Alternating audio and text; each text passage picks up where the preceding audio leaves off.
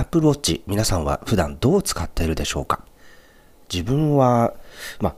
実は時計として使っていたり、天気を知ったり、あとテニスの計測なんかも便利ですね。皆さんはどうでしょうか？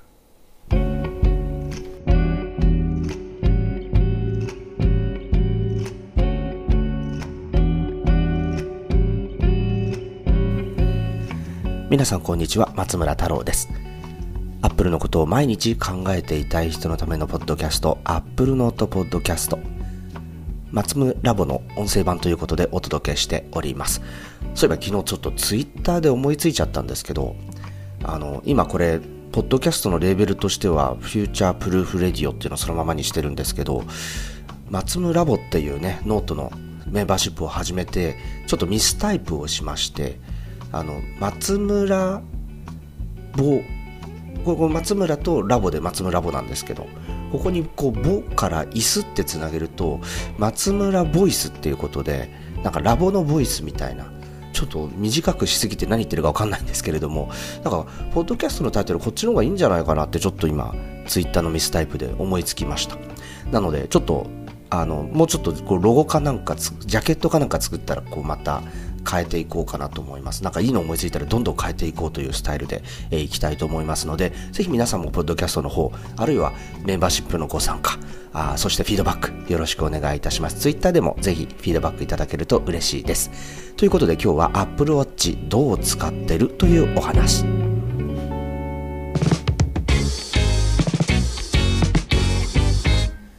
さて皆さんここでお知らせです。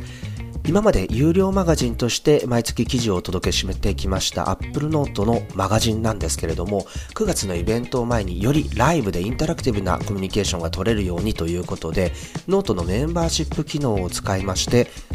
松村ラボ松村太郎研究室ですね。松村ラボプラスアップルノートという形にアップグレードいたしました。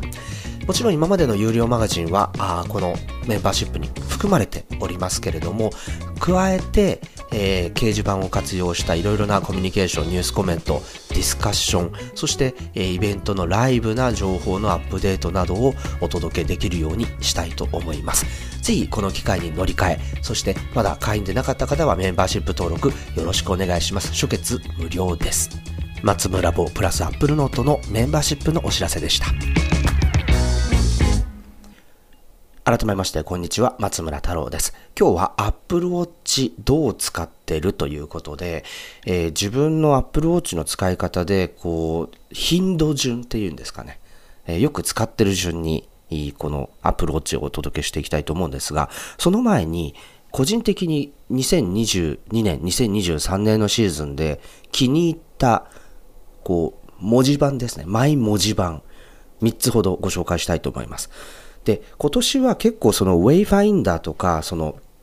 Apple Watch Ultra が出てきて、こう、山、トレイル、こう山登りとかトレイルとか、まあ、そういったところに対応するような文字盤というのも追加されて、コンパスアプリなんかもリニューアルされてということだったんですが、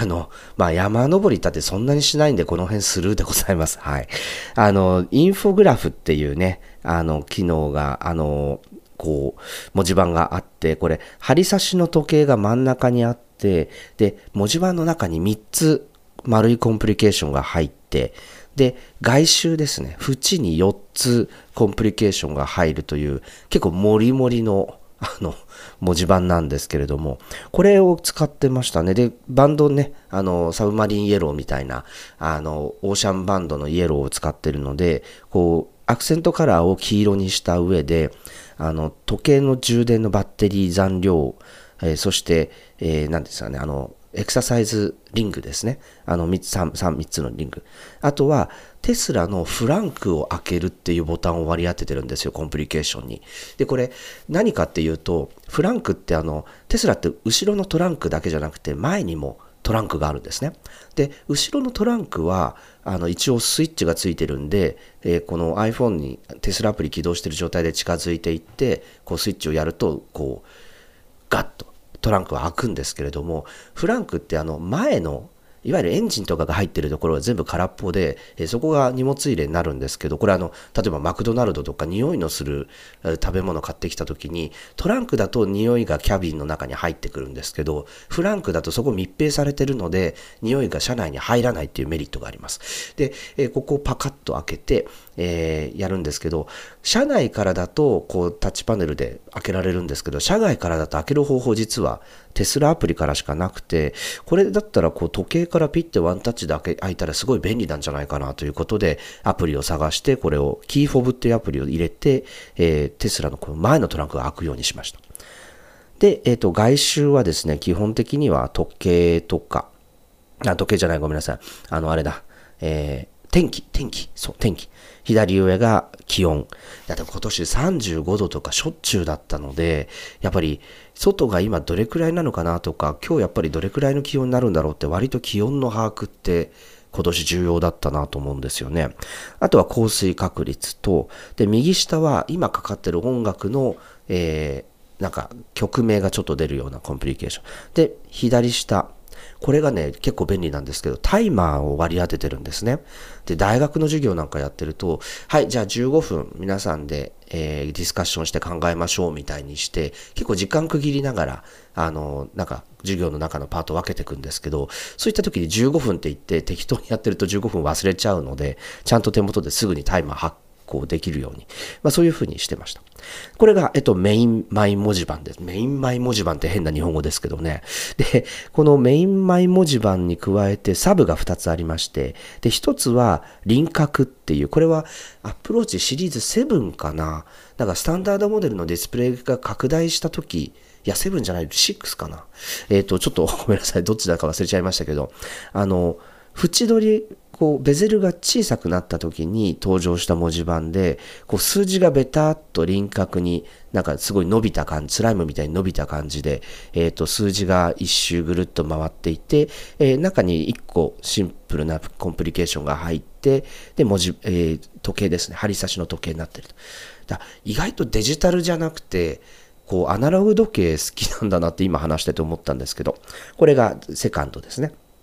で、えっ、ー、と、休みの日とかに使っているのが、とにかくこう、視認性が高いウォッチが欲しいっていうパターンで、これね、あの、ナイキモデルじゃなくても使えるようになったナイキデジタルっていう文字盤。これを、えっ、ー、と、採用してますね。えっ、ー、と、この3つがメインなんですけれども、まあ、今みたいにちょっといったあ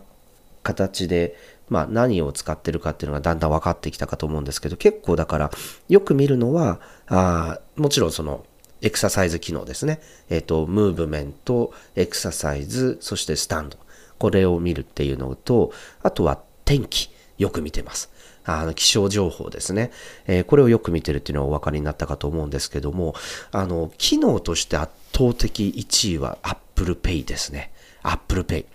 だってもう Suica、パスモの定期券まで Apple Watch に入れていて、下手したらこう財布の現金より時計の中の残高の方が多いんじゃないかっていうぐらい。で、Apple Watch にはここに、あの、PASMO、メインの PASMO を入れていて、えー、さらに、 QUICPay に対応するクレジットカードとか、ID に対応するもう1枚のクレジットカードとかが入っていて、さらに nanaco と WAON が、 WAON？WAON？WAON？nanaco と WAON が Apple Watch からだけでもチャージできるようになったので、えっと、例えばセブンイレブンで何か買うとか、あの、イオンのモールでえっ、と、電気自動車充電するときとか、あの、それぞれの電子マネーが必要なときに、ちょこちょこと、えー、課金、課金じゃないや、チャージすると。だか、なんか言葉がおかしくなってきましたね。えー、チャージして使うっていうのが、実はこれもかなり地味にめちゃめちゃ便利です。あの、結構 EV の充電ってね、あの、基本はテスラでやったり家でやったりするんですけど、ちょっとモールにいる時に充電したいなっていう時に、なんか変な、あの、会員カードみたいなのがなくても、えっと、まあ、イオンモールとかイトーヨーカドーの充電器だと7個や和音で、えー、充電できるのでこれがすごく便利でかなり Apple Pay 活用してました。そしてもう一つ僕テニスをやるんですけどテニスキーパーっっていうアプリが個人的には大ヒットなんですね。でテニスキーパーはあの、まあ、それもあって、えっ、と右手にアプローチをつけてるんですけど、こう、加速度センサーでテニスのスイングのスピードとか、えっ、と、どれくらい回転しているかとか、あと軌道をグラフィックで表示するっていう機能があるんですね。で、これ結構いいフィードバックで、なんか打ってて、これいい感じだったなっていうショットってやっぱりあるんですよ、下手なりにも。で、出て、そのいい感じだったなっていうショットが覚えてて、その時に、あの、どういう軌道で、どういうスピードで打つのがいい、良かったのかっていうのが、数字とグラフィックで出るんですね。あ、あんまりこう、テイクバックで上げすぎない方がスムーズに振り抜けるなとか、あこれ思いっきりこう振りますと100キロぐらいのスイングスピードになっちゃうんですけど、それ抑えめで7、80キロで行った方がいいなとか、だからそういうようなフィードバックを数字で得られるので、だかこの感覚と数字が一致してきて、めちゃめちゃこれはいいと。いうところなんですよね。まあ、そんな形でテニスキーパーというアプリよく使ってますと。で、えっ、ー、と、あとは何でしょうね。あ、ウォーキングとかに加えて、最近よくレンタルサイクルを借りるので、サイクリングですね。iPhone 側でサイクリングのナビゲーションを仕掛けて、それで Apple Watch のアクションボタンを押してサイクリングのエクササイズをオンにすると。まあ、これが結構ですね、都内とかも移動手段のをこう、人力？人力に頼るときに、こう、パパッと設定して、えー、使っていましたね。まあそういうふうにして、えっ、ー、と、Apple Watch、こなんか、そんなにバリエーション考えてみたらないなと思っていて、まあ電車の中でマインドフルネスやったり、あと、メッセージの音声入力ね。これは今に始まったことじゃないんですけれども、あの LINE とか Facebook メッセージとか、あと iMessage とか、これを返信するときにいちいち iPhone 出さないで歩いてるときなんかも、こう音声入力で、えー、短い返信を返すっていうのはめちゃめちゃよく使ってました。皆さんもぜひお試しください。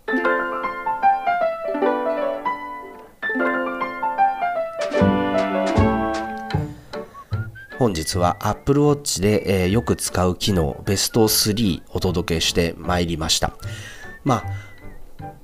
っちゃけた話毎日のことなので時々使うとかではなくてあの本当によく使う機能って、まあ、iPhone も含めてですけどそこまで多くないと思うんですよね。でもあのアプローチを手首につけていてやっぱり改札は本当にスムーズに通れるしさっき言ったようにいろんな電子マネー扱わないといけない時も別にカードをじゃらじゃら持っていく必要なくこう必要な時に必要なだけチャージをして、えー、それで使うことができるし、Apple Pay は個人的には Apple Watch のキラーアプリだなというふうに思ってるんですよね。で、あと、皆さんいろいろエクササイズとかスポーツとかされると思うんですけれども、意外と自分のやってるスポーツに対応するその専用アプリですね。あの、アップルが用意しているワークアウトのアプリではなくて、その専用の計測アプリ、こういったものが揃ってきているので、探してみていただくといいかなと思います。ちょっと別の機会に話したいんですけど、iOS とこう WatchOS の進化で、だんだん加速度センサーのピックアップタイミングとかもね、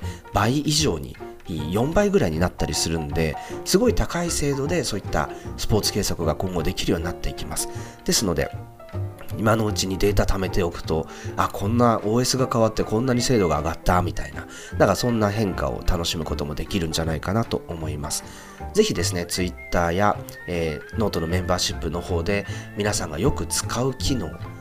ベスト3なんかをですね、書いていただけると、あまた参考にご紹介させていただきたいなと思っております。ということで、えー、今週も平日5日間、うん、来週に向けてのえー、アップルイベントに向けての、えー、特集をお届けしてまいりました。土曜日あたり、もう少しですね、次の OS の話とかもまとめてしたいなと思っております。松村太郎でした。